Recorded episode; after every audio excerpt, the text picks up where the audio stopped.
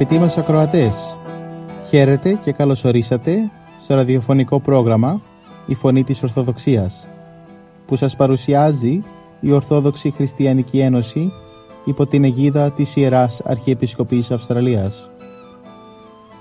Μεταξύ άλλων θα ακούσετε διδαχές από την Αγία Γραφή, σκέψεις από πατερικά κείμενα και βίους Αγίων. Καλή σας ακρόαση!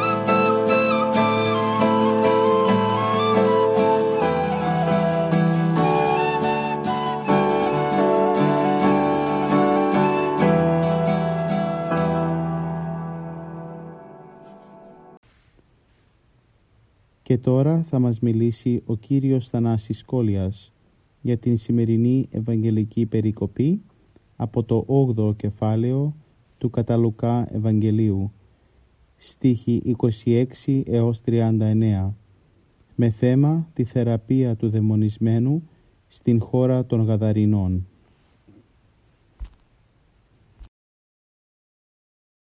Αγαπητοί ακροατές, καλημέρα σας. Σήμερα Κυριακή 24 Οκτωβρίου, έκτη Κυριακή του Λουκά.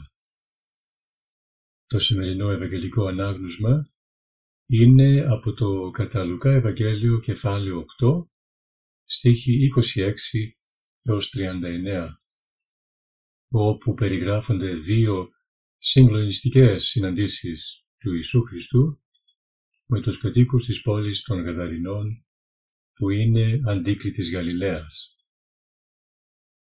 Η πρώτη συνάντηση με έναν άνθρωπο που είχε μέσα του δαιμόνια από πολλά χρόνια και δεν φορούσε πάνω του ρούχα και δεν έμεινε σε σπίτι, αλλά μέσα στα μνήματα. Τον ρώτησε ο Ιησούς τι είναι το όνομά του; Και αυτός είπε λέγε όνας, δηλαδή σύνταγμα στρατιωτών γιατί είχαν εισέλθει πολλά δαιμόνια στον άνθρωπο αυτόν.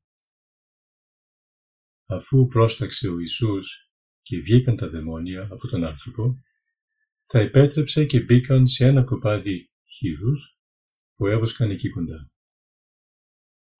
Το κοπάδι αμέσως έτρεξε ασυγκράτητα και με μανία και κρυμνίστηκε σε μια λίμνη και πνίγηκε. Οι βοσκοί των χείρων έφυγαν από εκεί και ανήγγυλαν τα γεγονότα στους συγχωριανούς των, οι οποίοι βγήκαν από την πόλη και πλησίασαν τον Ιησού. Και τώρα ακούμε για την δεύτερη συγκλονιστική συνάντηση του Ιησού. Όταν οι συγχωριανοί των προσκών έμαθαν τι συνέβη, παρικάλεσαν τον Ιησού να φύγει από αυτούς, γιατί τους κυρίευσε μεγάλος φόβος, σαν είδαν την δικαία τιμωρία που επιβλήθηκε σε αυτούς με το να πνιγεί το κοπάδι γιατί έτρεφαν χείρους που απαγορεύονταν από το Μωσαϊκό νόμο. Στίχος 38 Παρακαλείδη αυτόν ο άνθρωπος από τον οποίο είχαν βγει τα δαιμόνια να μείνει μαζί του. Ο Ιησούς όμως τον άφησε ελεύθερο και του περίγγειλε να φύγει λέγοντας. Στίχος 39 Γύρισε πίσω στο σπίτι σου και διηγήσου όσα έκανε σε σένα ο Θεός, ο οποίος σε απάλαξε από τα δαιμόνια. Και έφυγε εκείνος και διακήρυτε σε όλη την πόλη όσα του έκαμε ο Ιησούς. Ένα καινούριο άνθρωπο στέλνει πίσω στο σπίτι του με τους λόγους του αυτούς, ο Κύριος. Ο άνθρωπος που είχε δαιμόνια, μετά την θεραπεία του, είναι τελείως διαφορετικός ντυμένος και σοφρονισμένος και προπάντων πιστός. Ζητεί να μείνει πάντοτε κοντά στον Χριστό. Ο Κύριος όμως τον στέλνει στους δικούς του για να φέρει και εκεί την πίστη, την σωτηρία. Θυμίζουν όλα αυτά το καθήκον που έχουμε να φροντίζουμε για την σωτηρία των ανθρώπων του σπιτιού μας. Ας δούμε λοιπόν πώς θα το κατορθώσουμε αυτό το σπουδαιότερο μέσο με το οποίο οι πιστοί μπορούμε να επιδράσουμε στους δικούς μας είναι το χριστιανικό μας παράδειγμα μέσα στην οικογένεια. Συμβαίνει πολλές φορές να νομίζουν οι πιστοί ότι μέσα στην οικογένειά τους επιτρέπεται να εκδηλώνουν αδυναμίες Και ενώ όταν βρίσκονται μεταξύ ξένων φροντίζουν να είναι προσεκτικοί, ώστε η συμπεριφορά των να είναι σε όλα χριστιανική, όταν έρχονται στην οικογένεια παρουσιάζουν διαγωγή τελείως διαφορετική. Θυμώνουν, φωνάζουν, είναι απαιτητικοί, χωρίς υπομονή. Ζηλεύουν άλλα μέλη της οικογένειας. Φέρονται εγωιστικά ή κλείνονται στον εαυτόν τους και δεν εκδηλώνουν την αγάπη που πρέπει και χρειάζεται. Ίσως μιλούν και άσχημα σε όσους δεν ευθυγραμμίζονται μαζί τους στα θέματα της πίστης. Είναι λοιπόν ανάγκη αγαπητοί μου οι πιστοί να κατανοήσουμε ότι καθήκον μας είναι και στη ζωή της οικογένειας να φερόμαστε πάντοτε με τρόπο χριστιανικό, δηλαδή με ταπείνωση και πραότητα, με υπομονή και ανοχή στα ελαττώματα των άλλων, με διάθεση ο πιστός να θυσιάζει το δικό του θέλημα για να ευχαριστήσει τους άλλους, με προθυμία να είναι εξυπηρετικός σε όλα, να είναι ακόμη αυτός που θα ειρηνεύει τα μέλη της οικογένειας μεταξύ των, να είναι ο άνθρωπος που βοηθάει με κάθε τρόπο να κυριαρχεί η αγάπη και η ειρήνη στο οικογενειακό περιβάλλον. Έτσι, με ζωντανό τρόπο θα διηγείται όσα χαρίζει στον άνθρωπο ο Θεός και θα μαλακώνει και θα συγκινεί τις ψυχές των δικών του. Αυτό ακριβώς έκανε και ο άνθρωπος της σημερινής Ευαγγελικής Περικοπής. Καλή σας ημέρα. Οι προς τον ύμα παρεγγέλοντο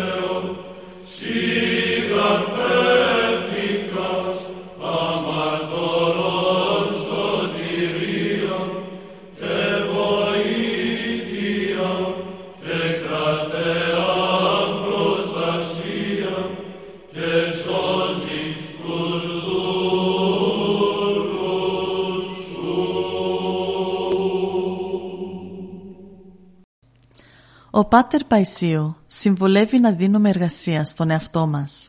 Μας λέει «Εάν θέλεις να βοηθήσεις την Εκκλησία, είναι καλύτερα να κοιτάξεις να διορθώσεις τον εαυτό σου, παρά να κοιτάς να διορθώσεις τους άλλους. Αν διορθώσεις τον εαυτό σου, αμέσως διορθώνεται ένα κομματάκι της Εκκλησίας. Εάν φυσικά αυτό το έκαναν όλοι, η Εκκλησία θα ήταν διορθωμένη. Αλλά σήμερα οι άνθρωποι ασχολούνται με όλα τα άλλα θέματα εκτός από τον εαυτό τους. Γιατί το να ασχολείσαι με τον εαυτό σου είναι κόπο, έχει κόπο, ενώ το να ασχολείσαι με τους άλλους είναι εύκολο. Εάν ασχοληθούμε με την διόρθωση του εαυτού μας και στραφούμε πιο πολύ στην εσωτερική δράση παρά στην εξωτερική, δίνοντας τα πρωτεία στην Θεία Βοήθεια, θα βοηθήσουμε τους άλλους περισσότερα και θετικότερα. Επιπλέον θα έχουμε και την εσωτερική μας γαλήνη, η οποία θα βοηθάει αθόρυβα τις ψυχές που θα συναντάμε, γιατί η εσωτερική πνευματική κατάσταση προδίδει την αρετή της ψυχής και αλλοιώνει ψυχές. Όταν επιδίδεται κανείς στην εξωτερική δράση, πριν φτάσει στην λαμπικαθαρισμένη εσωτερική πνευματική κατάσταση, μπορεί να κάνει κάποιον πνευματικό αγώνα, αλλά έχει στενοχώρια, άγχος, έλλειψη εμπιστοσύνης στον Θεό και συχνά χάνει την ηρεμία του. Εάν δεν κάνει καλό τον εαυτό του, δεν μπορεί να πει ότι το ενδιαφέρον του για το κοινό καλό είναι καθαρό. Όταν ελευθερωθεί από τον παλιό του άνθρωπο και από καθετή κοσμικό, έχει πλέον την Θεία Χάρη, οπότε και ο ίδιος αναπαύεται, αλλά και κάθε είδος άνθρωπο αναπαύει. Αν όμως δεν έχει χάρη Θεού, δεν μπορεί ούτε στον εαυτό του να επιβληθεί, ούτε τους άλλους να βοηθήσει, για να φέρει θείο αποτέλεσμα.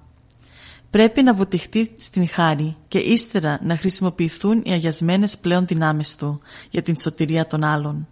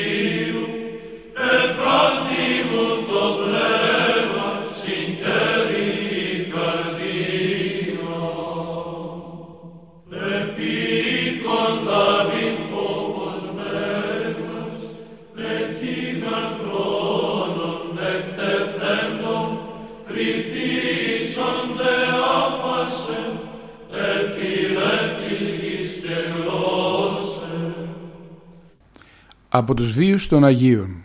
Την 18 Οκτωβρίου η Εκκλησία μας τιμά την μνήμη του Ευαγγελιστού Λουκά. Στο πρόγραμμά μας σήμερα θα αφιερώσουμε μερικές σκέψεις από τη ζωή του. Ο Ευαγγελιστής Λουκάς καταγόταν από την Αντιόχεια και η εθνικότητά του ήταν ελληνική. Ο Απόστολος Παύλος μας πληροφορεί ότι το επάγγελμα του Λουκά ήταν γιατρός. Επίσης γνώριζε να ζωγραφίζει και όπως είναι γνωστό σε αυτόν αποδίδονται οι εικόνες της Παναγίας από τις οποίες μία υπάρχει μέχρι σήμερα στη μονή του Μεγάλου Σπηλαίου.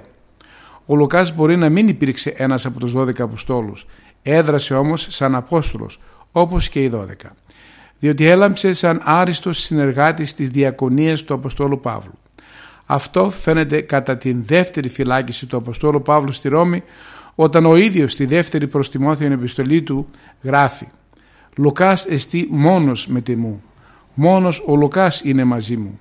Δηλαδή τον προβάλλει σαν παράδειγμα τέλειας αφοσίωσης στον αγώνα του για τη διάδοση του Ευαγγελίου. Επίσης ο Λουκάς έγραψε το τρίτο κατά σειρά Ευαγγέλιο στην Καινή Διαθήκη, καθώς και τις πράξεις των Αποστόλων, που αποτελούν υπηρεσία ανυπολόγιστα μεγάλης αξίας. Σύμφωνα με διάφορες πηγές, ο Λουκάς μετά το θάνατο του Αποστόλου Παύλου δίδαξε το Ευαγγέλιο στην Δαλματία, Ιταλία, Αρχαία Γαλλία, Αχαΐα και Βιωτία. Λέγεται ότι πέθανε με μαρτυρικό θάνατο και το 357 το λείψανό του μετακομίστηκε στην Κωνσταντινούπολη στο ναό των Αγίων Αποστόλων.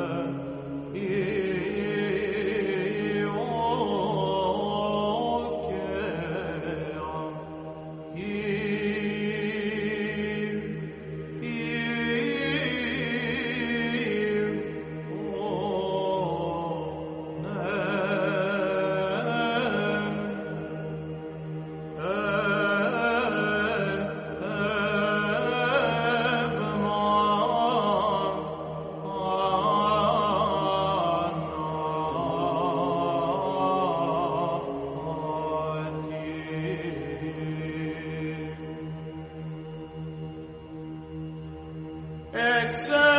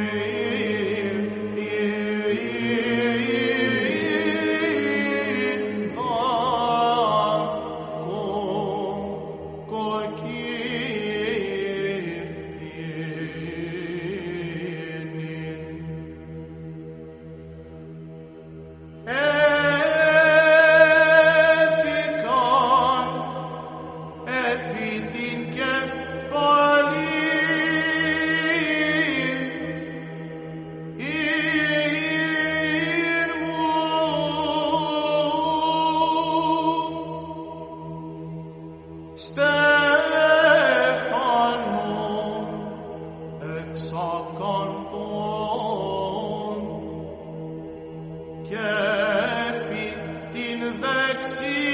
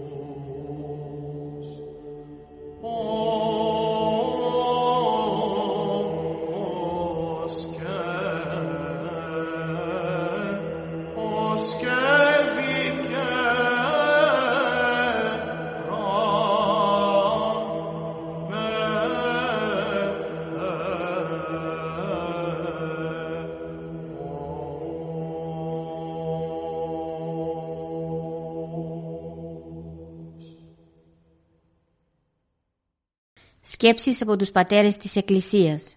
Ας ακούσουμε μερικές σκέψεις του Ιερομόναχου Γρηγορίου για το πώς να ετοιμαζόμαστε κατάλληλα για τον εκκλησιασμό. Πριν μεταβούμε στο ναό του Κυρίου για να εκκλησιαστούμε, πρέπει να προετοιμαστούμε, όχι μόνο σωματικά αλλά και ψυχικά. Η πνευματική προετοιμασία είναι να συγχωρήσουμε όσους μας έφτεξαν, να αισθανόμαστε αγάπη για όλους τους εν Χριστώ αδελφούς μας. Η εντολή του Κυρίου είναι σαφής. Όταν στήκετε προσευχόμενοι, αφίετε ή τι έχετε κατάτινος, είναι και ο πατήρι μόνο εν της ουρανής, αφή μην τα παραπτώματα ημών. Μάρκου 11.25 Στην αρχαία λειτουργία των Αποστολικών Διαταγών, πρώτου ασπασμού της αγάπης, λέει ο διάκονος προς τον λαό μη της κατάτινος, μη της εν υποκρίση. Δηλαδή κανένας από τους συμμετέχοντας στην Θεία Λειτουργία να μην έχει κάτι εναντίον οποιοδήποτε αδελφού. Κανένας να μην ασπαστεί τον αδελφό του υποκριτικά. Αυτό δηλαδή που ζητάει η Αγία μας Εκκλησία με τον ασπασμό της αγάπης δεν είναι να δείξουμε ότι αγαπάμε τον αδελφό μας, αλλά να τον αγαπάμε πραγματικά. Ο Άγιος Ιωάννης ο Χρυσόστομος, απευθυνόμενος σε εκείνους που προσεύχονται χωρίς να έχουν συγχωρήσει τους εχθρούς τους, λέγει «Πώς θέλεις να γίνει ο Δεσπότης Χριστός γλυκής και πράος, αφού σύ γίνεσαι στον συνάνθρωπό σου σκληρός και δεν τον συγχωρείς, πώς θα μπορέσεις να υψώσεις τα χέρια σου στον ουρανό, πώς θα, θα κινήσεις την γλώσσα σου σε προσευχή, πώς θα ζητήσεις συγνώμη, Ακόμα και να θέλει να σου συγχωρήσει ο Θεός τις αμαρτίες σου, δεν τον αφήνεις εσύ, επειδή δεν συγχωρείς τις αμαρτίες του συνδούλου σου.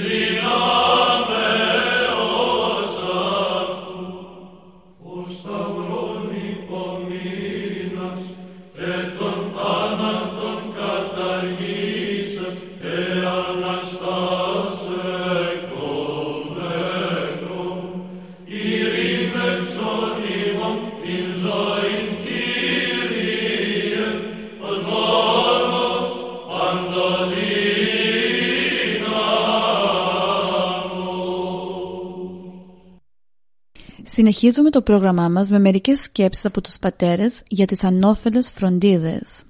Ο Άγιος Ιωάννης ο Χρυσόστομος λέει «Ας μη μας κυριεύει η μανία για τα ζητήματα της επίγειας ζωής και τότε θα είμαστε πάντοτε άγρυπνοι και προσεκτικοί.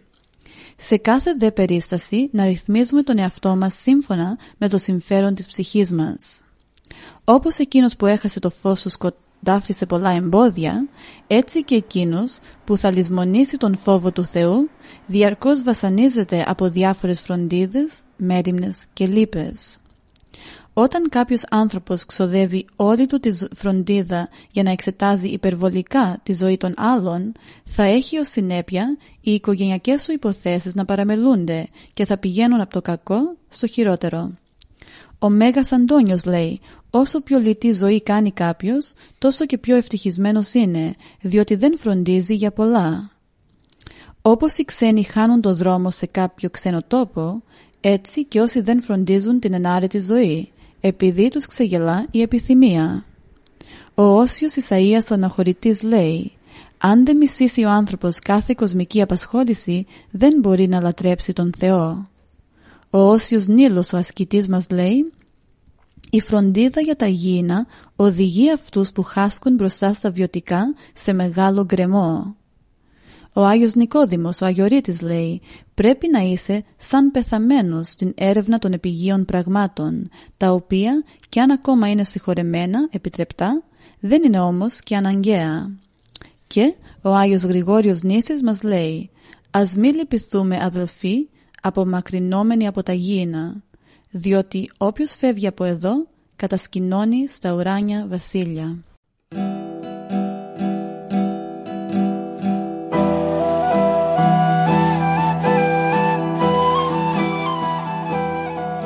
Και εδώ φτάσαμε στο τέλος του προγράμματος. Σας ευχαριστούμε για τη συντροφιά σας και θα είμαστε και πάλι κοντά σας την επόμενη εβδομάδα. Μπορείτε επίσης να μας παρακολουθήσετε στο Facebook, Spotify και στο YouTube κανάλι Greek Orthodox Christian Society Sydney. Αγαπητοί μας ακροατές, ο Θεός μαζί σας. Χαίρετε.